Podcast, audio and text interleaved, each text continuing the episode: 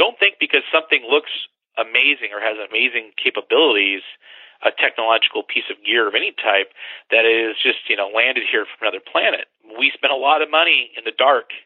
We shovel it in the into dark spaces to develop very very you know in hopes of developing very exotic technologies.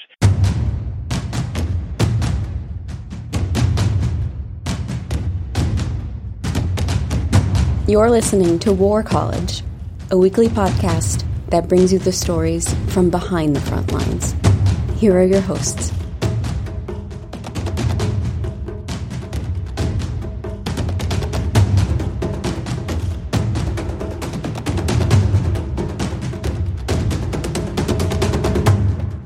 Hello and welcome to War College. I am your host, Matthew Gault. Producer Kevin Knodell is traveling to Germany and then the Middle East, so I'm going to be flying solo for a little while. Flying saucers, little green men, UFOs. Over the past few years, reports from U.S. Navy pilots of strange flying objects has been hitting the pages of America's newspapers. And no, not just tabloids like the Weekly World News.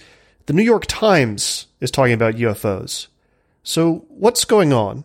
Is this evidence of extraterrestrial life? lights reflecting off of swamp gas, or dastardly new technology designed by America's enemies.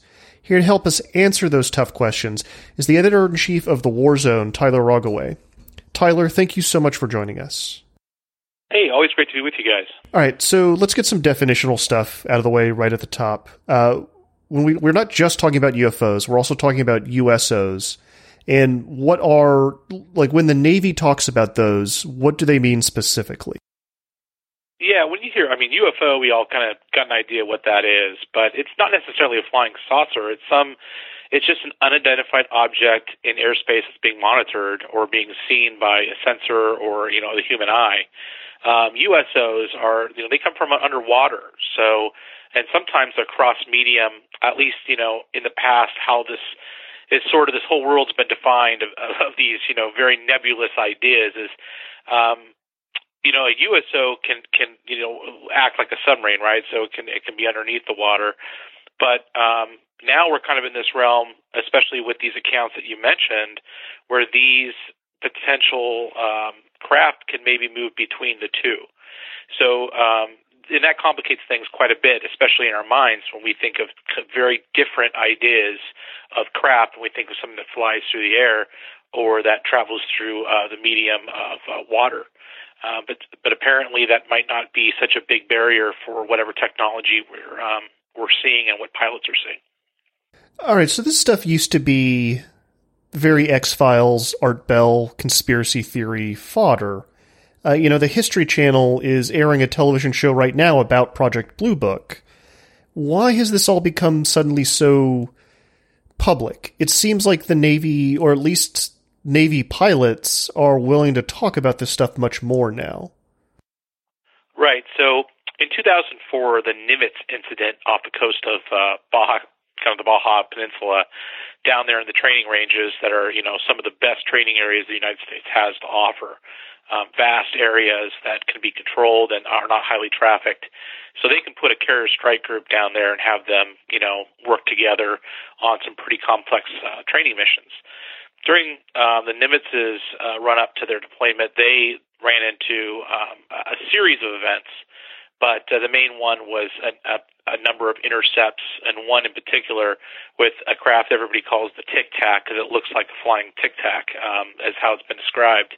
Uh, this is like a 45 foot long craft, white, um, has a couple little antennas underneath it, but beyond that, um, it looks literally something out of this world. And you know that's one thing to see that on a targeting pod, a FLIR pod, or even a uh, you know, an electro optical system or whatever. But um, the commander of uh, VF-41, um, a Super Hornet squadron, a very respected guy, uh, he flew information with this. He chased this thing within well within visual range, closer than you know. A lot of times, aircraft will come even in a within visual range dog dodge uh, dogfight, and there was other aircraft as well in that formation that saw it, uh, you know, and uh, weapon systems officers. So that story, and there's a lot more to it. This thing was picked up on radar. These things, I should say, over multiple days. It's an amazing, amazing story with many witnesses. That has been the catalyst. Now, you know, basically you know 14 years later or whatever um, that has propelled this subject from laughable tinfoil hat territory into hey this might actually be something and it's worth actually looking at. And then within the last couple months we have had the navy not only acknowledge that this phenomenon is real that they're concerned with it and they're changing their rules as to making it easier and more acceptable for all different types of sailors and pilots and you know naval aviators to come forward and say, "Hey, this is what I saw." Um, but we also have now a slew of new pilots that encountered um, craft all the way up into the within visual range uh, regime through 2014 and 2015. And there's real parallels between that and what happened in 2004. So this isn't some old story that we're kind of rehashing and trying to, you know, make new. We've seen massive movement on a level that I've never seen in my life on this particular topic. And it's something that, that the military is saying needs to be taken seriously in a public domain. One of the things that I found interesting in, in your own reporting on this, and I think I, I want to hammer home to the audience, is the recording and networking capability of the Nimitz right? Um, and why that's important to this story. And I, I want you to can you explain it to us, like why that's such a big deal? Yeah, it's definitely a key part of that 2004 incident. Um, at the time, the Nimitz Carrier uh, Strike Group was the first operational carrier strike group that was being uh, deployed with um, cooperative engagement capability. And that's a level of sensor fusion between radar systems and data links that allows for much higher fidelity of um, quality of tracking different targets um, within the airspace around the carrier strike group, which can range way out, hundreds of miles. Um, we're talking about Spy 1 radars on Aegis class destroyers and cruisers, as well as the Nimitz itself and the air, some of the aircraft that were, you know, in, inside that or part of the air wing there. So this was a revolutionary capability. It was in its very early stages. Um, it's matured a lot since then. But this was the first time that a carrier strike group has even, from what we can tell, even trained at a very high level, integrated level, um, with that system in place. So that's kind of a tech side of the story that like the UFO community didn't figure out until this thing became more mainstream and we started talking about it.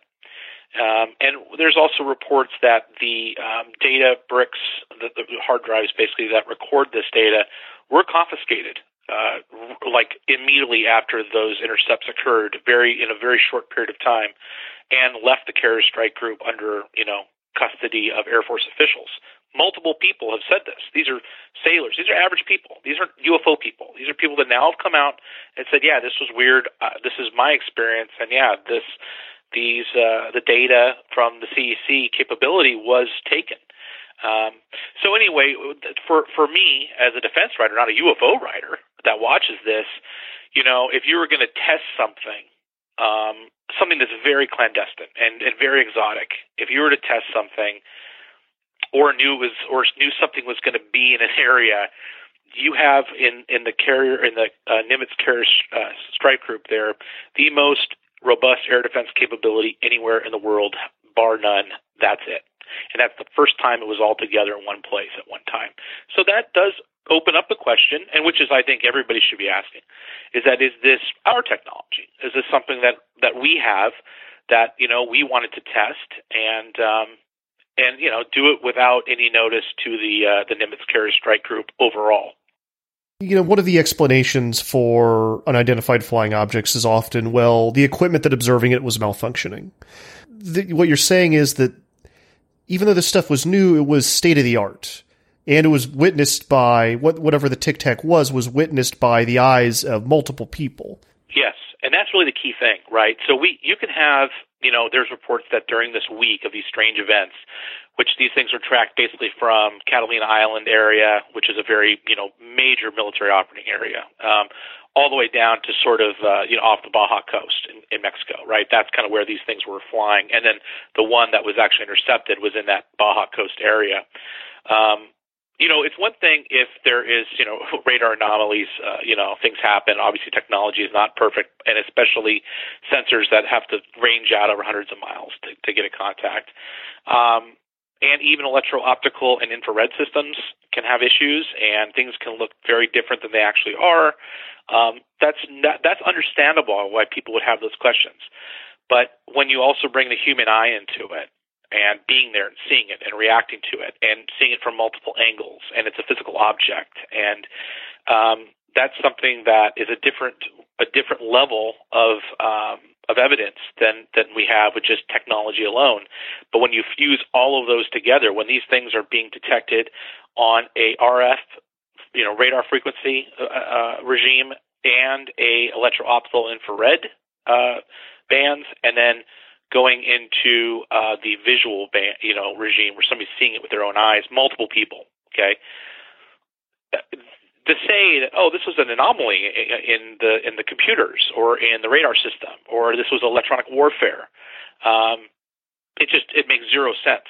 Um, you know, and you could go and just say, oh yeah, they're it's hologram projections or something. Like, you know, yeah, you could say anything. We have no idea what this really was. Um, that's fine, you know, but it was there. It was physical and the most highly trained observer you could probably have look at it was aggressively trying to chase it, and it was reacting to that person in real time and doing maneuvers that aircraft, fixed-wing aircraft using you know jet engines just are not capable capable of doing, and the humans inside would not be able to survive. I mean, maybe even electronics inside to a certain extent too, uh, because of the acceleration and the maneuvers that this thing was seen doing. So this is outstanding evidence. This is not uh, two guys on the side of the ship seeing something at night. Um, and now we have a whole other round of it that happened not just over a week, but happened over many months. And so, obviously, if, you know, if this, regardless of what the narrative is, this is interesting. It should be interesting to anybody that's fascinated with military technology and aerospace engineering. All right, let's let's drill down on this object just a little bit if we can. Uh, all right, so looks like a tic tac, white, two little antenna kind of coming out of the bottom of it, presumably. Um, what you said that it was performing maneuvers that equipment inside and human beings probably would not have been able to survive. What do you mean? Like, do we have any idea how fast it was going and how it was reacting as it was being chased? You know, there is um, some people have looked at what uh, Commander Fravor has said and sort of worked out a little bit of maybe how fast it would have been moving. But basically, what you have is these things will be able to go from 80,000 feet down to, you know, sea level in a matter of one or two seconds. Okay. And that's on radar. Um, that's so once again, we don't have to take that as fact because yeah, maybe electronic warfare and whatever. Um, who knows? But when it came to the visual sighting, uh, the craft was able to out, well outperform Super Hornet that was, you know, aggressively chasing it. And then not on top of that, toward the end of that engagement, or actually that I'd say the end of it, it shot off so fast that it was literally gone in a blink of an eye, and it showed up at those uh, that that flight's cap point, Combat Air Patrol point, um, where it was supposed to go. That's information also that uh, was not being transmitted openly. Um, that was something that like I say, this thing seemed to have some awareness to it, where it actually went back to the point that that flight was originally supposed to go in just a matter of a, a second or two, uh, very fast. Um, the radar operators were seeing it back back where um, those Super Hornets were supposed to be in in an area for training. So we're talking extreme acceleration. We're not talking, you know, like like a rocket. We're talking just massive, going from zero to hypersonic in seconds, or in, in less than a second. Um, it, some people describe it as non-Newtonian, you know, meaning it's not being, you know, gravity is not working in the similar way that we're used to seeing with these objects. Um, but these are what we hear from these accounts, um, or from this account, and obviously the radar operators saw do these things do amazing, amazing maneuvers. Uh, but we can discount all that. Just just take what we saw in the visual range and take all that other evidence as just more, you know, more circumstantial evidence around it. And just what we know about what was going on in the visual range um, with very highly trained observers, it's absolutely astonishing. Do you think it's ours? You know, this is something I put forward, and I, this is what I say on this: is I don't I don't know what it is. Uh, I have no idea no idea what it is, but I think you know, obviously leaping to uh, aliens or whatever, you know, um, is a big leap when we know for a fact that, you know, we've had a black budget that's gone on for what, 70 some years, ten, you know, tens of billions a year dropped into it.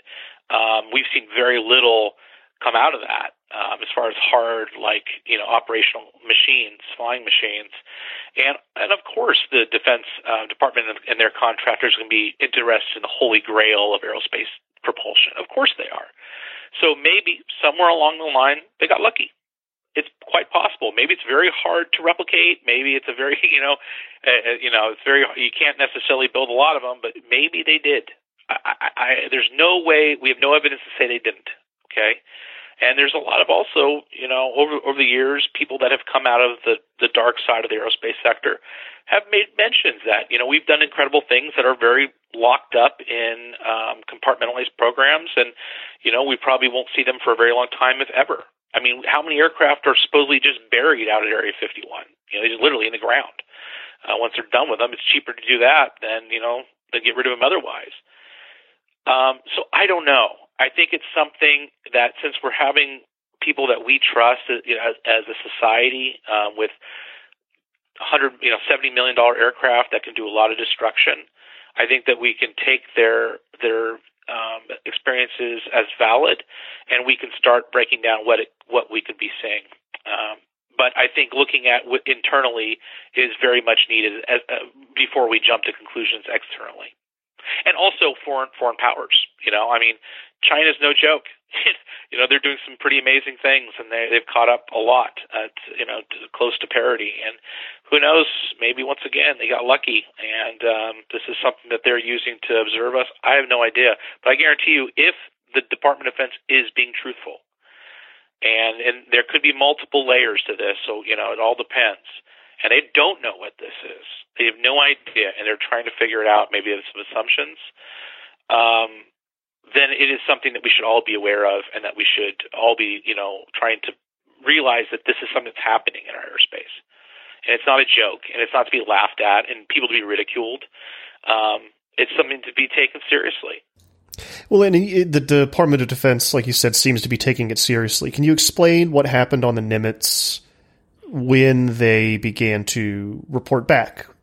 Uh, yeah, right. That's a great point. Um, once uh, the flight landed and another one went up, and that's where you see an ATFLIR targeting pod um, video that shows kind of a little tic tac looking thing. I mean, it's not high definition. Apparently, the video that they got was very good definition. It's just been degraded so many times, um, being passed around. But um, when they landed, uh, they went in and said, "Hey, listen, know, they're, they're freaked out. You know, they're spooked uh, what they saw. They weren't. Uh, nobody's happy to see this type of thing. You know, and uh, they got made fun of.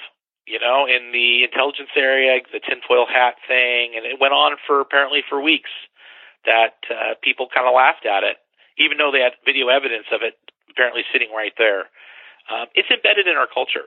And you know, listen, the CIA and, and you know the powers that be, we know for a fact openly and actively perpetuated UFO myths throughout the Cold War to um, guard their own clandestine aircraft projects. Because you, you know, somebody sees an SR-71 or an A-12 in the sky, it's easy to just laugh them off as, oh, you saw a UFO, another UFO guy. Um, and who knows what else?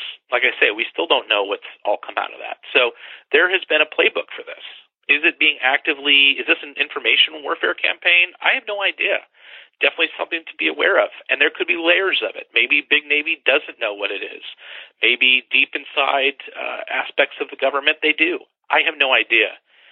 But what I do know is is that this this is happening, and these are these are normal people. They're these are not normal. They're fighter pilots, very accomplished people, and people we should be trusting that are seeing this and reporting it. And there's multiple layers of evidence that we're just uncovering now about it. Let's talk about some of those other layers of evidence. What uh, what are some of the other incidents uh, that have been reported recently? You know, the New York Times has got new stories out, and is the capability of what they've seen similar to what the people of the Nimitz saw? Yeah. So this, what we know is that there the sea change in radar technology. This is something we were first to report on. The sea change in radar technology going from mechanically scanned array radars on fighter aircraft apparently helped kind of let let air crews know that these things were in their vicinity. Um, it, going from mechanically scanned array to active electronically scanned array radars, AESA, AESA radars, uh, which the Super Hornet was equipped with after about 2007. They started spiraling them into the aircraft coming off the line. They've retrofitted some of them. And, you know, that gives you better fidelity, better range, um, a whole better uh, resistance across electronic warfare. And that system, is the APG 79 in those jets, has, gotten better and better as time has gone on. Same time, the Air Force has been having that technology on the F 22 since, you know, operationally since 2005. So nowadays, this is technology has proliferated out far farther than just you know the Super Hornet back in 2007. But apparently, the change with uh, the squadrons out of Oceana, uh, Oceana in uh, Virginia, spe- specifically VFA 11, which is the Red Rippers who fly the Super Hornet F, uh, the Foxtrot model, the 2C model these guys uh, mentioned that once the new radars came in line, they started seeing these things on radar in their airspace, and they tried to chase them down. And some of them got close, and uh, even got like their AIM-9X sidewinders would lock on to the signature when they were close to it. But sometimes they couldn't get a visual. Other crews did get a visual.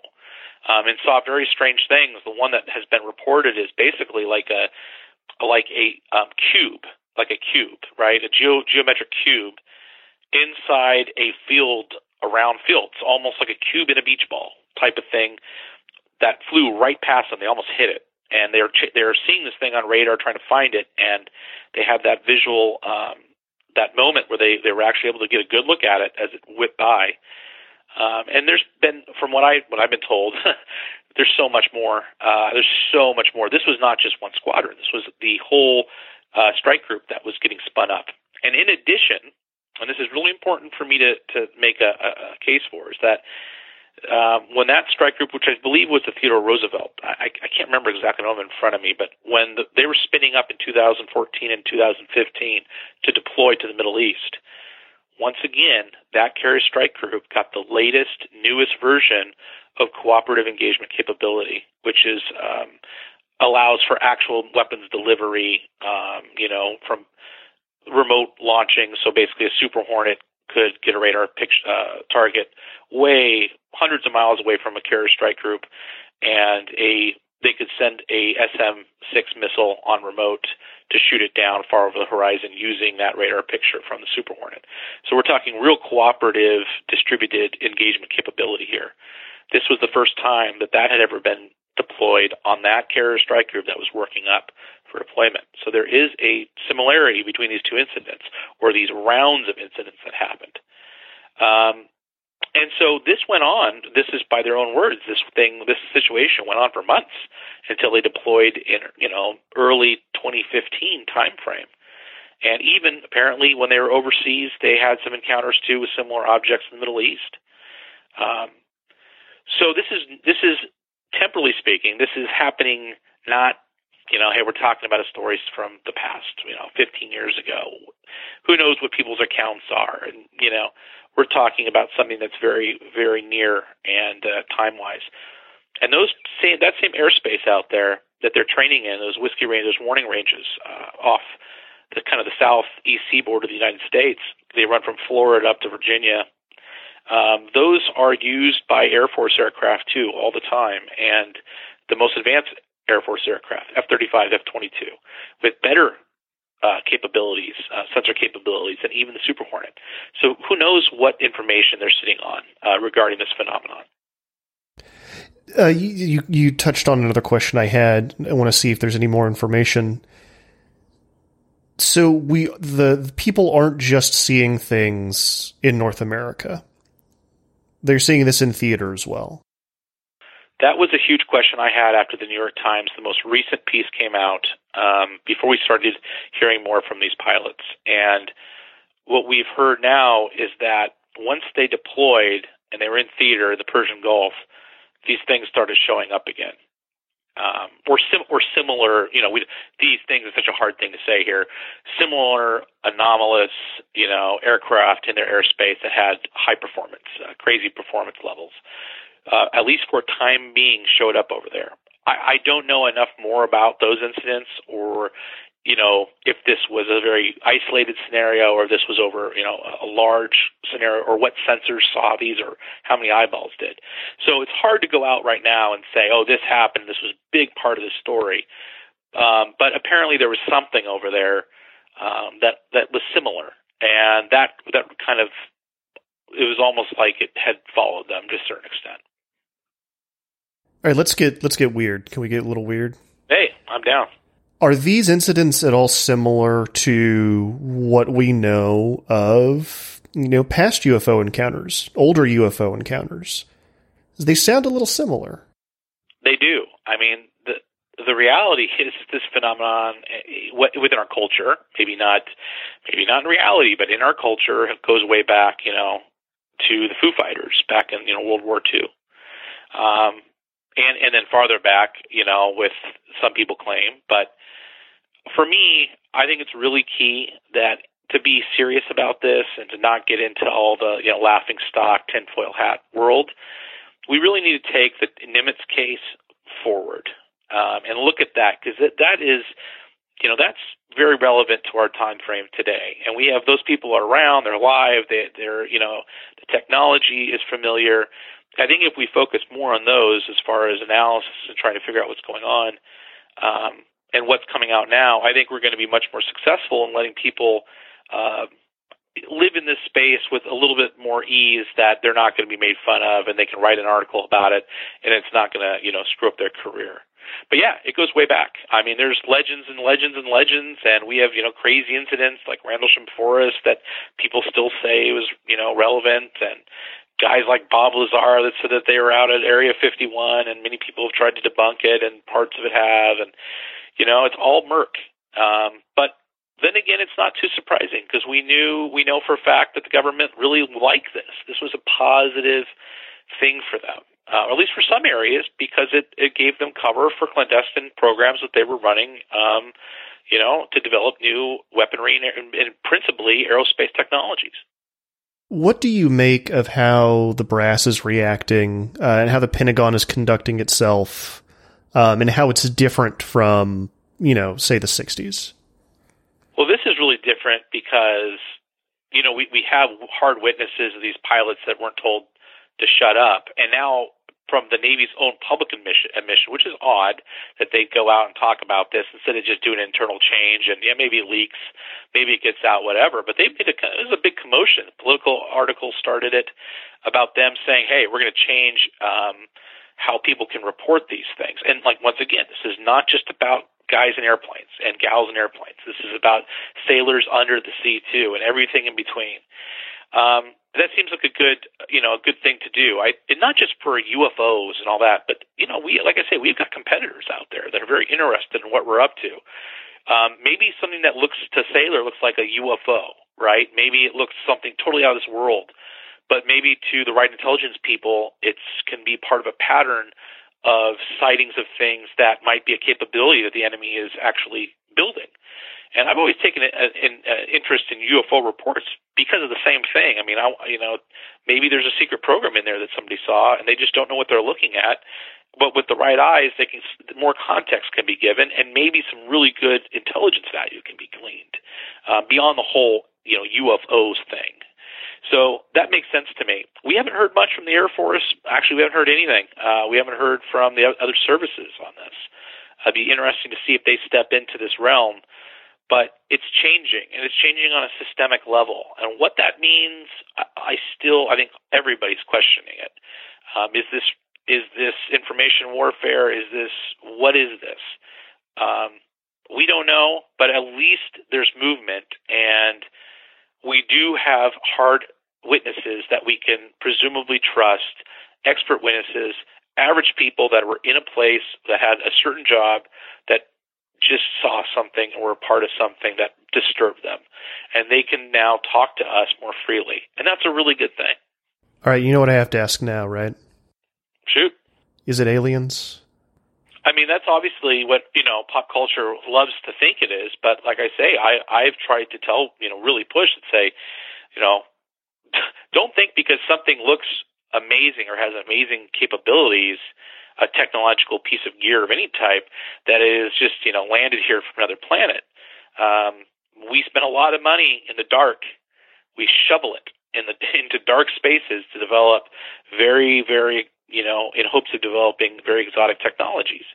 So I think that there's a you know I think jumping to that conclusion first, um, I think is worthwhile. So, but I don't know. I have no idea what this is. I, I, you know, and it sounds like nobody else does either. At least that is willing to disclose it and it actually has evidence to back it up. And primarily, that's the government. I mean, the idea that if this has been happening for so long, I mean, they haven't been just not interested in it. I mean, you know, that's that's insanity. Obviously, they have, and um, if it's not theirs, then I'm sure they've been very concerned about about these things, and they know probably a lot more than they're letting on. But at least we're seeing progress in that way, and maybe it will change. Maybe it will all dry up. I have no idea, but we are living in an odd time on this subject that is really actually unprecedented. Tyler, thank you so much for coming on to War College and walking us through all of this hey, love to be love being here, guys, and uh, you know we'll we'll hopefully get more in the future we can talk about. Yeah, absolutely. This is not the end of this story. Oh, that's for sure. That's all for this week. Thank you for listening. War College is me, Matthew Gault, Kevin Knodell, and Derek Gannon. It was created by myself and Jason Field.